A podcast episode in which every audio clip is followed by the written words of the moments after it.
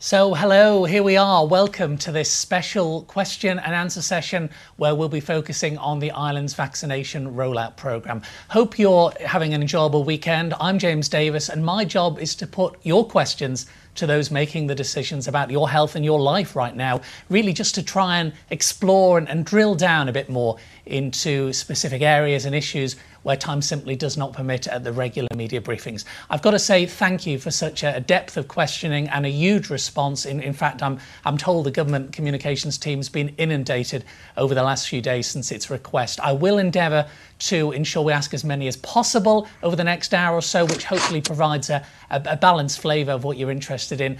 And uh, then perhaps we'll have to break into two parts simply because of the sheer volume and perhaps hold a further briefing. But without further ado, let's press on. We have been joined by Catherine Magson, the Chief Executive of the Department of Health and Social Care, and Dr. Henrietta Ewart, Director of Public Health. Hello to you both. Thank you for your for your time. Um, it's been quite a week, what with the, the debate over the Oxford vaccine and the, the possible modification of border restrictions as, as cases fall in the UK. Um, as a starter for 10, um, if I may, the vaccine rollout, it appears to be going well locally. Um, I'd be interested to know the, the percentage uptake, if that's possible, for, from those invited so far.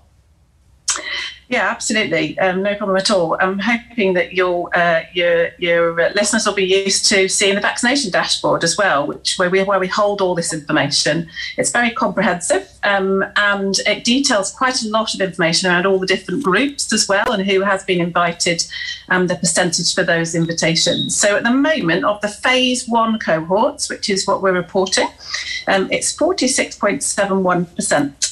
Um, so, of all those that have had an invitation and um, are um, are registering, and then have, have had a vaccine.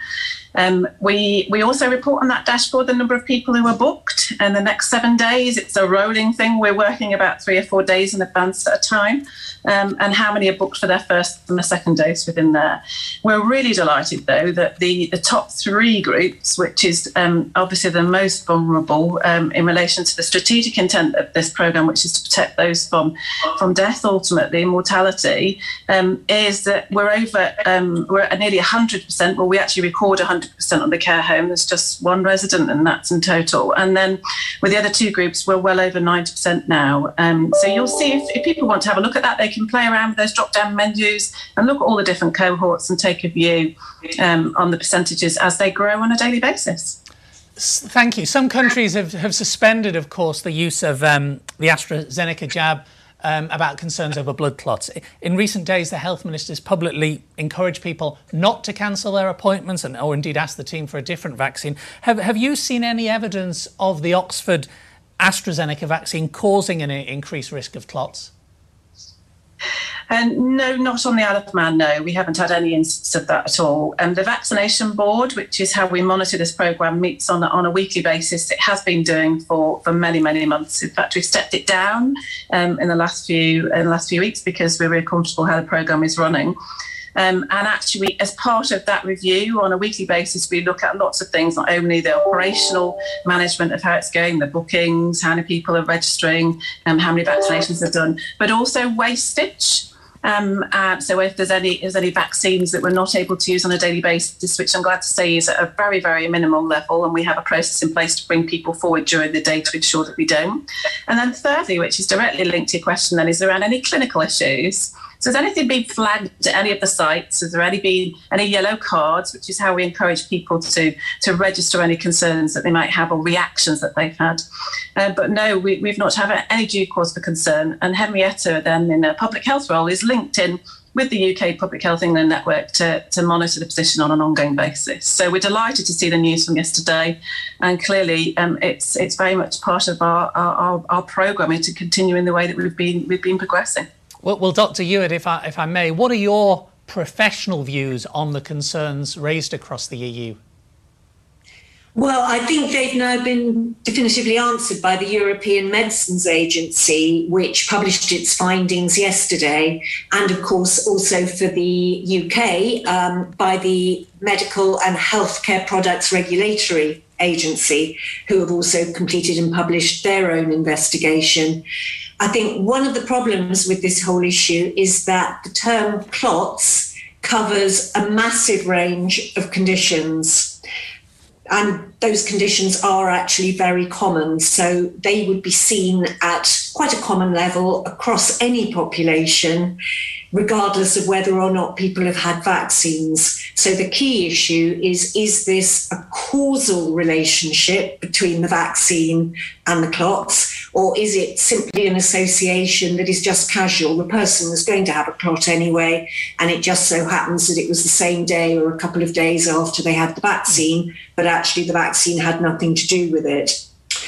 Um, now, it's also worth saying that there is one particular type of clot which has come out as being of particular interest um, in this whole issue of vaccine concern. And that is something called a cerebral venous thrombosis, which occurs in the, the veins in, in the brain. And it's associated in this case presentation or the case presentations that have been seen and raised concern with thrombocytopenia. So the individual's platelet level has dropped and they've had a clot in a vein in the brain. And that actually is something that is very, very rare normally. It's not totally unheard of, but it's rare. And what the EMA has said is that clots generally, there's no concern at all.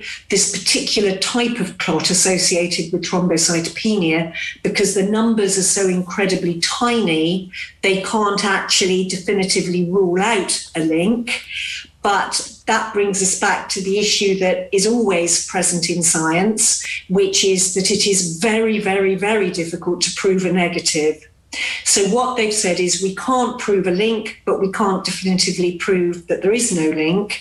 So, the advice is have the vaccine, don't be concerned about the vaccine, but should you develop a persistent headache that goes on for, for four days or more, seek medical attention. So that's where we are at the moment. It will obviously continue to be carefully monitored. Um, but the issue is that this particular type of clot is extremely rare anyway, and it certainly hasn't gone up a level in terms of incidents in such a way as would make one think, oh, look, there's definitely a signal going on there regarding the vaccines, but it cannot yet be totally discounted as a link. Well, that, okay. that, that, leads us in nicely, actually, to a question from um, Leanne uh, and Jay. If actually they've, they've, both asked effectively the same question, Catherine Magson. Are we monitoring the, the side effects, the potential side effects? Yes, we do. So, um, as, as I talked about a little bit earlier, then we, we regularly monitor it. We do it on a weekly basis. We look at individuals immediately, and then the team, because it's all part of DHSC or an integrated health and care system, we're able to monitor and we follow through anybody that does come through, or whether it's through any part of the system uh, where they may be they may be registering that they've got issues. Um, but ultimately, um, what we really want people to use is to use the yellow card system, and then the information that we sent out, um, we send out to everybody who goes for a vaccination, and they'll find it on our website around coronavirus and the vaccination program. It tells you how to register any of these concerns. Um, so they're really about recording any side effects, and it's obviously feeding into the wider system that is ultimately monitored through public health. Um, but as Henrietta says, if anybody is uh, got any cause for concern after their vaccination, then they really should uh, contact their, their, their GP, uh, their clinician, and a professional to have a discussion. Are you aware of any any um, cases on the island where there have been side effects, particularly?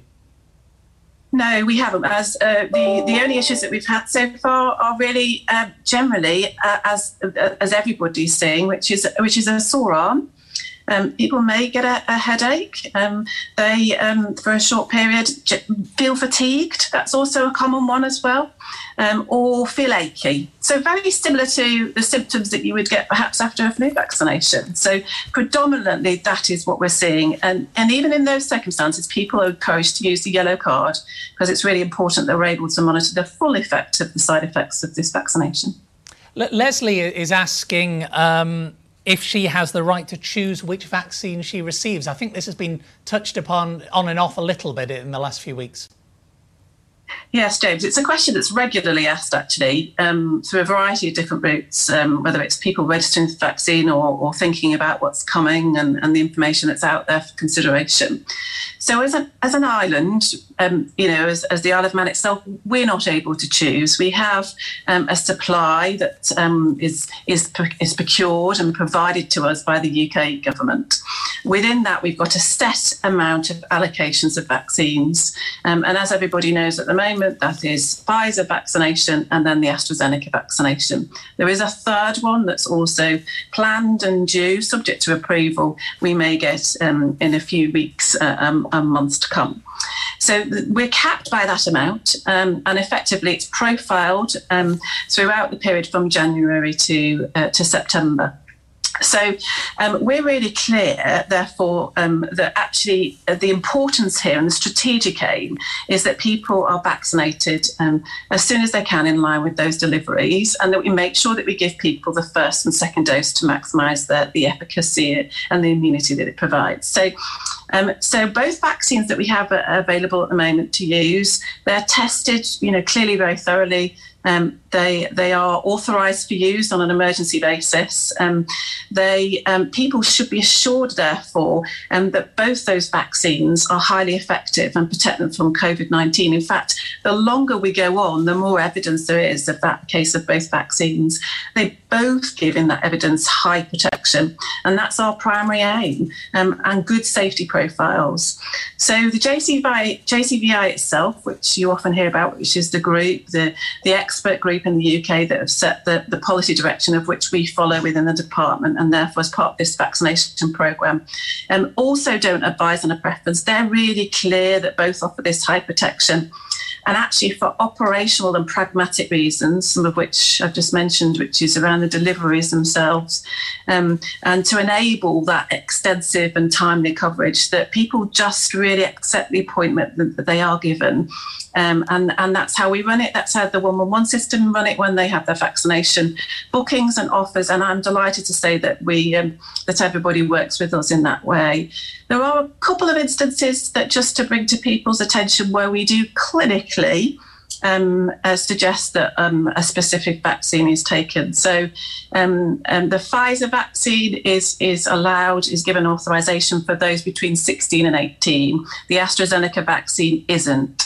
Um, so for those, particularly now, we're, we're vaccinating those between 16 and 64. And you may already be aware also that we're vaccinating um, individuals with learning disabilities earlier.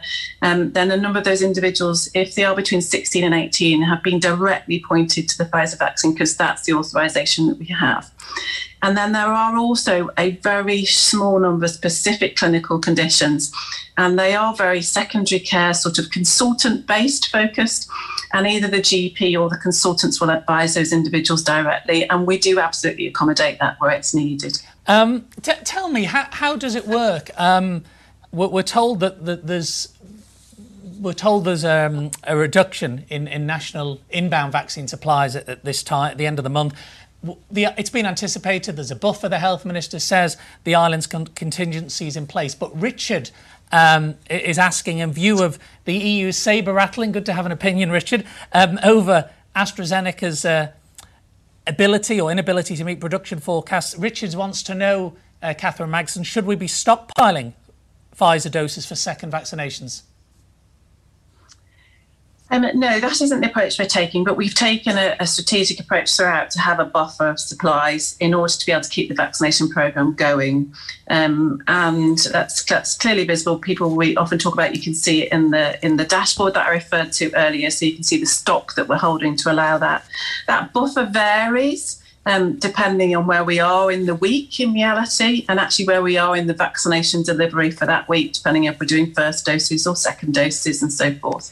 Um, we've also changed in line with our evidence um, the timing of the second doses, um, in, so in line with the evidence that's been published. Um, and actually, I can confirm that we will be moving to 12 weeks for anybody who is being booked onwards. We've actually implemented that change over the last few days already. Um, and at all times, what we're doing is we're keeping an eye on to make sure that the throughput allows us to continue to vaccinate.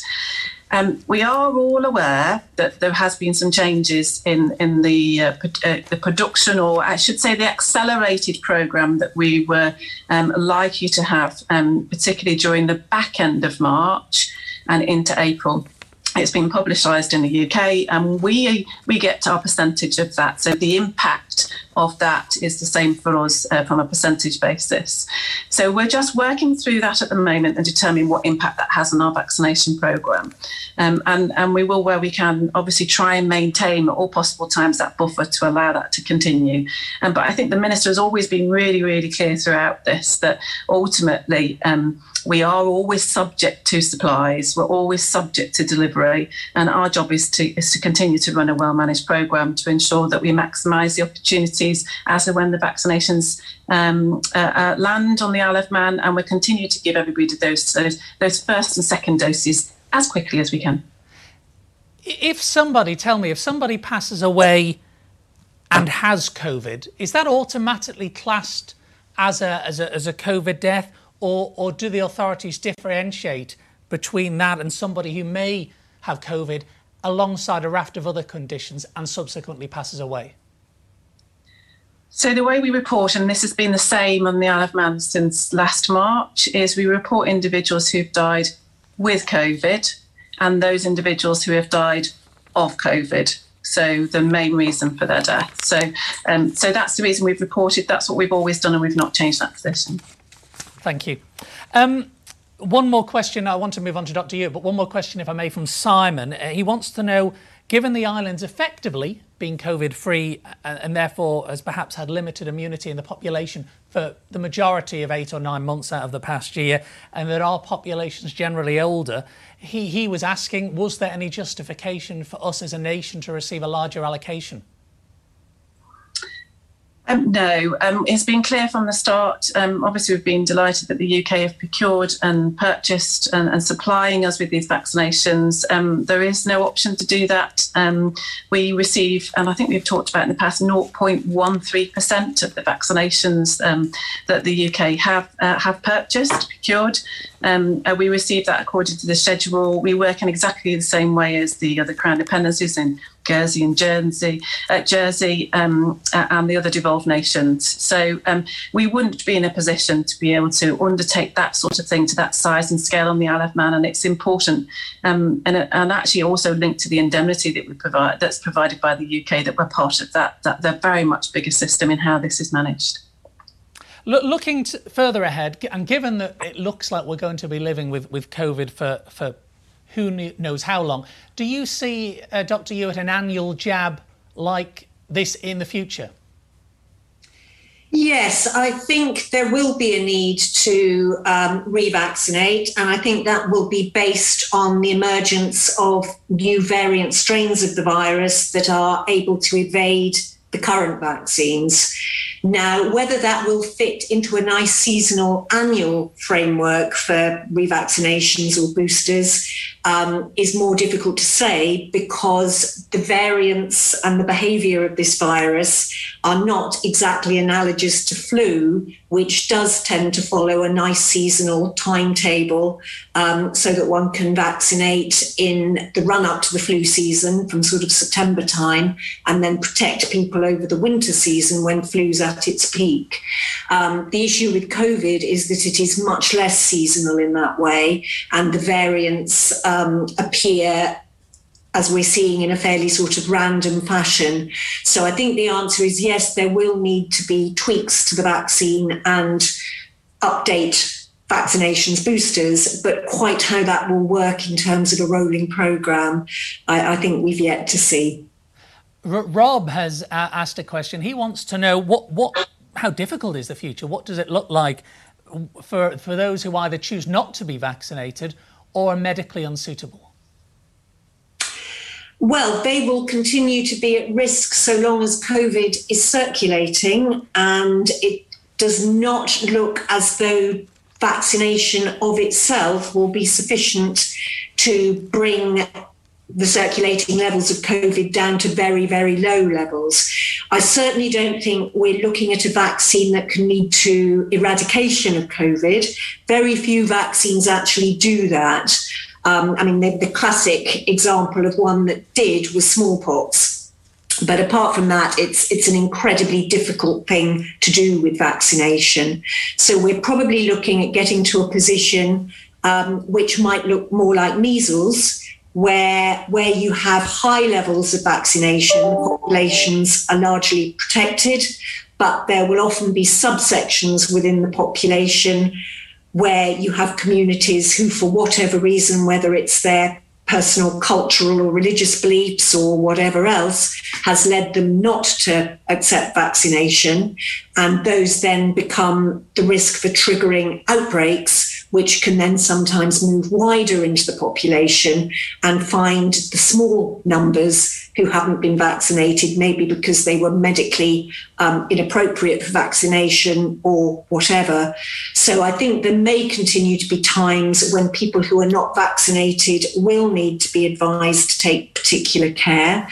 Um, obviously, for some of them, if they've decided for whatever reason not to be vaccinated, to an extent that is clearly their choice, but there will be others in the population who either had a medical contraindication to vaccination or have had vaccination but maybe will not get the full protective response.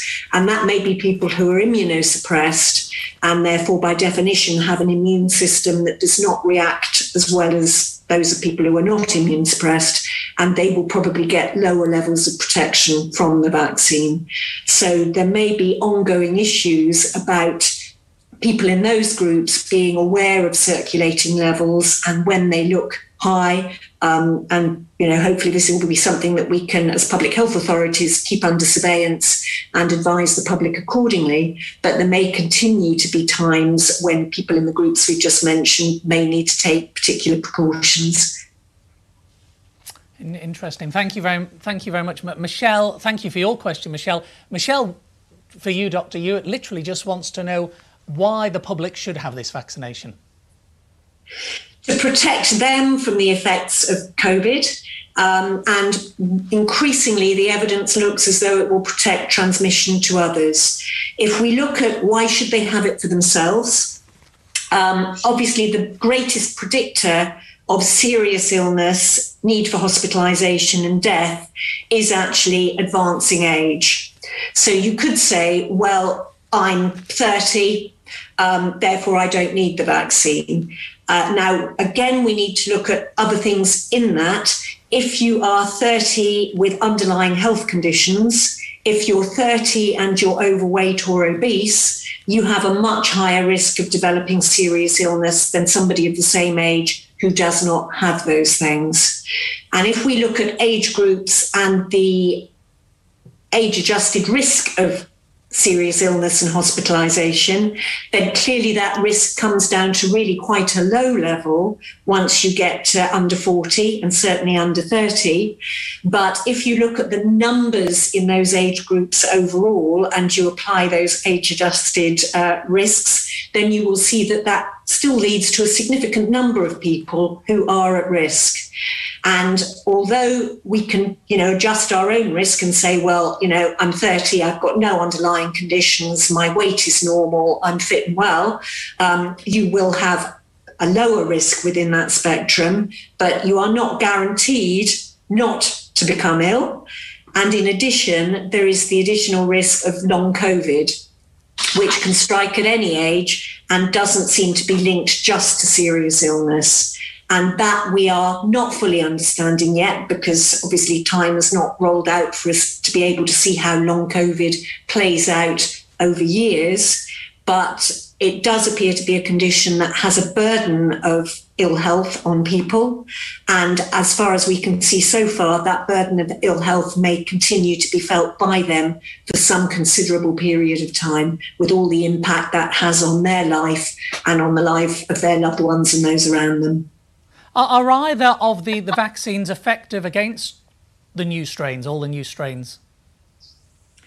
Um, the current vaccines that we have here, the Pfizer and the AstraZeneca, are effective against the Kent variant, which is the predominant variant now in the UK, and it's also the variant that is currently driving the outbreak that we have here at the moment. So the vaccines are effective against that. There are concerns about whether there is reduced effectiveness against the Brazil and the South African variant. And that is why most countries are trying to take care not to let those variants get across their borders and not to seed outbreaks because that could give us problems with the vaccine. Um, obviously, the UK has quite a strong border approach there with a requirement for testing and quarantine in hotels for people coming from risk areas for those variants. So that means that anybody arriving here, if they came from one of those risk areas, will already have done the UK quarantine and testing. When they get here, will require them to do our self isolation and testing regime as well. I, I realise you can't go into to patient specifics, nor what I ask you to, but according to the government's dashboard, very few of the, the current cases are uh, in the older age bracket, which of course is an indication, of course, that the, the vaccination's working. Most cases are in the younger bracket, who are less likely to get seriously ill. So, so have we got some demographics at the moment as to who is in hospital? Yes, so I, I can give you I can give you a feel for that. Yes, um, so we watch this very very carefully as you would expect. Um, and um, at this stage at the moment, the pattern that we've seen in this particular outbreak is is predominantly around um, the 50s and 60s year olds, um, and actually more men than than women.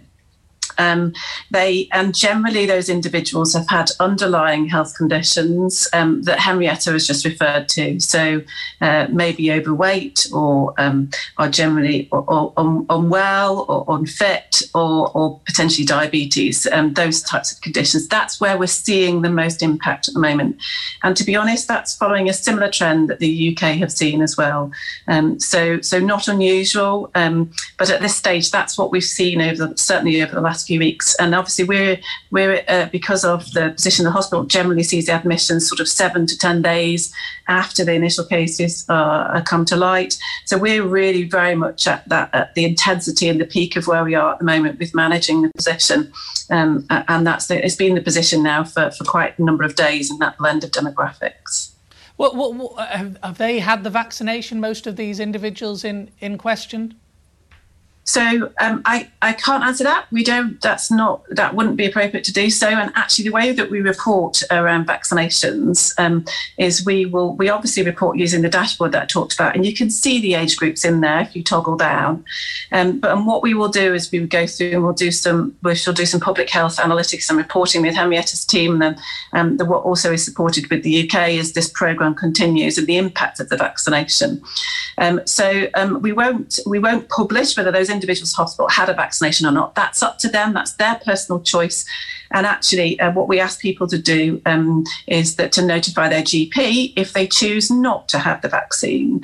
Um, anybody who has had the vaccine, part of the process is then that we send that medical information through to the GP and the GP puts it on their record.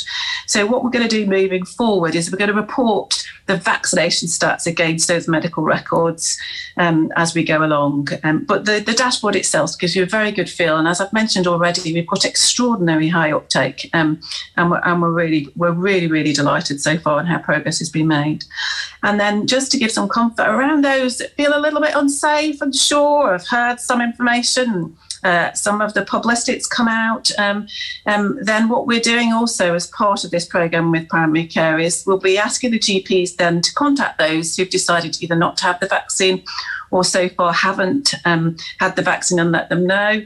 Um, and then talking to them and saying, just talking it through and, and having that conversation that clinician to their, their patient that they know um, and they know in the community as their as their practitioner to just talk through the benefits, you know, as as Henrietta has just described. Thank you. Mark makes a point. He says that that understanding who is in hospital appears to be pretty key, actually, to understanding the success of the vaccination program and compelling evidence to, to persuade anti vaxxers to get jabbed, he says. Is the acid test the number of hospital cases? Is that is that fair to say? Because obviously, in recent days, it, it's risen fairly significantly. Um, it would have to be said that it's not the acid test on its own. Um, there are a number of issues about the vaccine in relation to this, or indeed in relation to anything.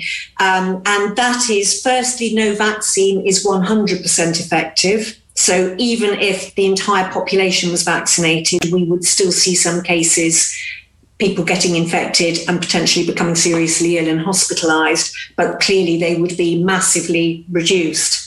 The other thing about the vaccine is the timing for it to be effective, um, which means that even if we were being able, which we can't for confidentiality reasons, as Catherine has explained, but if we were able to put out data on who's been admitted and had they or had they not been vaccinated, one would have to interpret that with great care firstly, at the point that we, uh, someone has their vaccine, it's quite possible that they might already be infected and asymptomatic. So, therefore, the fact that they would go on to develop COVID within the days after the vaccine is actually not a reflection on the vaccine. It's the fact that they were infected even before they had the vaccine. The second point is that immunity from the vaccine does not kick on kick in immediately. It takes at least two to three weeks to start building up that level of protection. So again, if somebody gets infected within that window, you will see infections and you will see serious infections and hospitalization.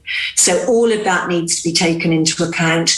And in fact, as the studies are being done that look at the real world experience, very often they will present one data set which looks at, you know, serious people who became ill with COVID after vaccine, um, you know, taking the date of the vaccine as the start point, and then they'll often present a second data set where they've cleaned that, as, as we say, to take out the first three weeks of data, because in that window, it could either be people who were infected when they had the jab or became infected before they were immune. So it's really the acid test, if you like, is what happens after that three weeks.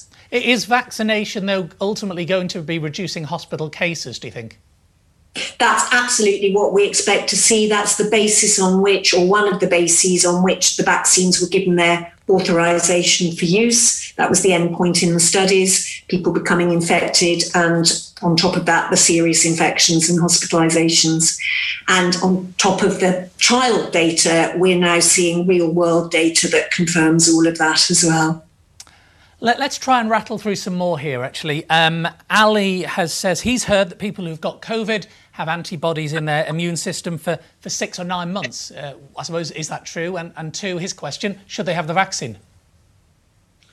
Uh, yes, they should have the vaccine, even if they've had a prior um, infection with COVID or possible prior infection with COVID. Yes, the duration of antibody um, protection, whether that's from a natural infection or immunity, is not yet fully known. Immunity is due to both antibodies that's your, your B cells who produce antibodies, but it's also due to another type of cell called a T cell, which you can't measure in the blood simply, um, and which isn't reflected in the antibodies. So we do know from the seroprevalence studies that were done after the first wave of COVID that people who were infected have detectable levels of antibody in their blood at least until three months, but thereafter it starts to fall off.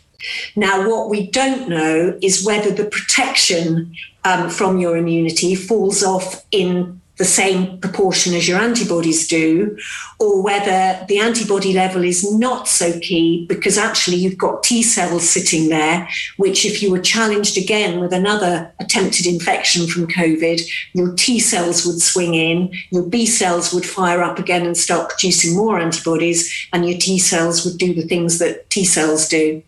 So we don't really know, and we don't know the duration of immunity either from natural infection or from immunization. And these are all things that, that we're learning about as we have the real world experience and time unfolds over which we can measure and learn. That, leads us on nicely, actually, to a question from, from Scott. Uh, I suspect this is probably for you, Catherine Magson. And he says, in, in the unlikely event that, that harm is caused by the vaccine in the long term, either directly or, or indirectly, is there something in place to, to compensate those involved?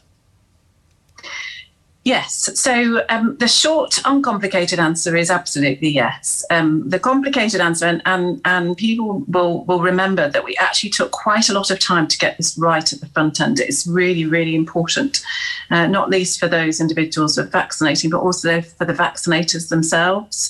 Uh, and that was getting all the paperwork in place where um, we had all the indemnities and, and covers that we needed. Um, this is a huge program, um, and, and actually, um, it's, it's a new new vaccine. Um, and as the Isle of Man, um, like the other Crown dependencies, um, we're looking for the uh, an indemnity from the UK to support us in this position. Um, it was provided, uh, and and within that, technically, the, this is why the reason is yes. There's there's provisions therefore for compensation of a person harmed by receipt of a vaccine. So, um, so if it's anybody who suffers in effect from a long term, directly or indirectly, um, by an adverse effect, so um, that is in place. It's quite a complex back-to-back arrangement with the UK, um, but and it's really, really important within this. And this is another part of the jigsaw that we've taken so long at the front end to get right, and has been fundamental to the success of our program and the way we've done this. Um, is that we have to follow the rules that are set down really carefully in order to be ensured that that, that indemnity, that back-to-back crown indemnity, is in place. So those rules are around how we store the vaccine, how we handle the vaccine, how we administer the vaccine, who does that. Um, um, so all of that has been really carefully well managed. Um, that's part of the reason why we've had these two very large hubs in order to be able to do that and make sure we've got really good clinical safety, patient safety, and controls around making sure that this works really well. Uh, then there is also this third element um, to this, um, which is, and I'd explain it's a bit of a complicated answer, um, but it's called the Vaccine Damage Payments Act, which is in 1979 in, in the UK, and it extends to, to the of Man. And as part of the uh, the changes around the vaccination program, that act was amended um, to include the COVID vaccine and effectively um, it, it, it, allows up to 120,000 for anybody who is um, was or severely disabled as a result of receipt of a vaccine. So those are all clearly worst case scenarios. Uh, and as I've mentioned earlier, you know we've got very strong evidence around the, the safety. Um, of these vaccines, but it was very, very important before we started the program that all of those things were in place. Well, let's let's hope it uh, it obviously doesn't come to, to anything like that. Um, expectant mums, uh, Dr. Ewart, um, should they have the vaccine? Ellie asks, is it likely that pregnant women will be advised to take it when people in their age range, um, it, it's time for their appointments? Currently, um, the JCVI is recommending that pregnant women are not specifically included in the vaccine program. The issue here is that pregnant women are very, very rarely included in any trials for anything. And similarly, they have not been included in the COVID vaccine trials. The COVID vaccines cannot give anybody COVID because they are not live vaccines. They are they contain genetic code for pieces of the virus, but they do not enable the virus to replicate and infect people. So the risks, therefore, to the pregnant woman and her, her unborn baby are incredibly low. However, because of the lack of data, the JCVI is currently recommending, as I say, that pregnant women are not vaccinated. However, on the other side, they are not recommending that a pregnancy test or even an inquiry about possible pregnancy be made of women as they come forward in their age groups. And for some women who may have underlying conditions that would make them at particular risk, if they did contract COVID, there may be a good reason to vaccinate them during the pregnancy. And that small number of women, you know, if anyone thinks that might apply to them, they need to discuss that with their doctor. But for the majority of women, the recommendation is wait until you've had the baby. But if you inadvertently had the jab while you were pregnant, perhaps before you realised it, it's not a matter of concern, and there would be no recommendation to do anything differently as a result of having had that vaccination. So, if they're not advised to, to take the vaccine, um, will they be advised to shield when we no longer have an elimination strategy in the Isle of Man? Well, the advice on shielding depends on the background level of um, virus. So, if there's hardly any circulating, the shielding recommendation comes off for everybody. Um, and that was the case, you know, even before vaccine protection. In terms of risk to pregnant women, um, their risk of infection would be exactly the same as for their age group, but also bearing in mind that some may also have, you know, some of the underlying conditions, the diabetes, the obesity, um, etc., that would predispose them to have a worse course if they were to become infected. Um, and the good news also is that there is no evidence of harm to the unborn child from a mother who's been infected during pregnancy. So, really, there would not be, it's highly unlikely that we would be putting out a blanket advice to pregnant women in the future to shield. But there is that issue of individuals doing their own risk assessment and, you know, judging accordingly, perhaps with the help of their midwife or doctor to decide whether extra care is needed for them. Lots of, of members of the public who, who've contacted um, us to ask questions today have asked if they have allergies, uh, Catherine Magson, should they have the vaccine? What, what is their first port of call? Where, where, do they, where do they get advice effectively? Yeah, it's a really good question, and it's a very important question, actually. So, um, um, we have a lot of information, uh, first of all, on our website. So, the gov.im and the coronavirus links into there. And if you look in the FAQs, it talks specifically around this. Within that, you'll also find um, what we call the patient information leaflet, so the pill. So, no different to your paracetamol. You open it up and you've got the leaflet inside, the patient information leaflet. It's exactly the same for this vaccine. And effectively, what it does in there is it lists the ingredients, um, and people then will be able to look through. If they suffer from um, allergic reactions, um, is to look and check those list of ingredients. If they do have concerns, then on the back of that, then they should contact their GP in the first instance. Um, and then we've got a process and protocol in place, depending on what that particular issue is for the either the GP say you're absolutely fine, we recommend you carry on as you are, or that we need another route. And in a couple of occasions, and I'm only talking a couple, we have um, um, done some specific dedicated vaccinations up in the emergency department to cover for those individuals in very very severe cases. And then, um, but we also have a, another process behind this. So we do, as I said, encourage people to look in advance. And when they get a letter to invite them, all of that information is in there and encourage people to do so. But when you actually turn up for your vaccine itself, there's what we call the consent process. It's a particularly important part of the process um, that reflects that the indemnity position and the management of the vaccine itself that I referred to earlier. And within that, um, one of the first key questions is about whether any, anybody has had any systematic um, allergic reaction in any way um, to either a previous dose of the vaccine or the vaccines or component parts. And we do help people if we need to to look at the ingredients if they haven't looked in advance and are unsure.